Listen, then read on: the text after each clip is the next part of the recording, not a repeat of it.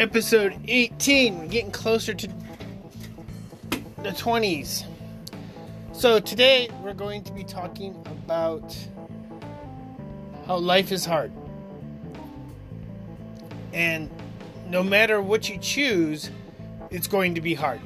The biggest mistake people t- tend to make is they want to make life easy. And the thing is, you've got to grind it every day.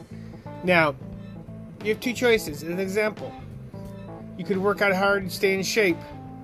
That's hard. Or you could get fat, have health problems, be on medications, be out of breath, be unattractive. That's hard too. You could uh, start a business, work for yourself, which is hard. You work on weekends, long hours, um, but you're doing something you love, hopefully. Or you can work for somebody else where you've got to do as somebody else tells you to do. Uh, they set your hours, your pay. You've got to worry about getting fired or laid off. That's hard as well. So basically, in life, this expression you got to pick your poison. I wouldn't go so far that life isn't really poison, but life was never meant to be easy. It's a struggle.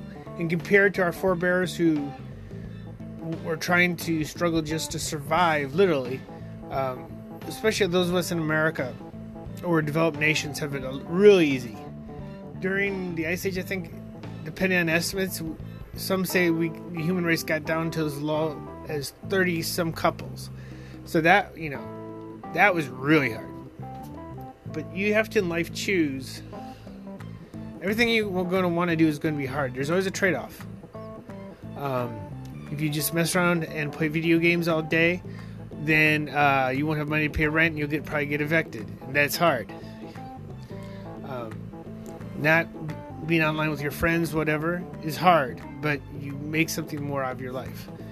So, the things, biggest battles in life is, as always, in our head. You've got to choose which hard you want to do and realize that there is no easy way out. If you don't push yourself, like you don't make the sales call, you don't call to make um, the uh, you know the date, set the date or whatever. Um, it's going to have uh, ramifications. For instance, you can choose to be in a marriage which just compromise and arguments and things like that, and that's hard.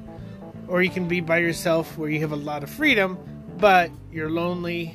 You don't have anybody to t- uh, share your life with. That's hard as well they're different. You either way, you have to make a choice. If you don't make the choice, life will make it for you. Non-action is a choice, and it is sometimes the hardest. If you don't do things, you'll truly be living now. If you fall all the way to homelessness and etc., that's really hard.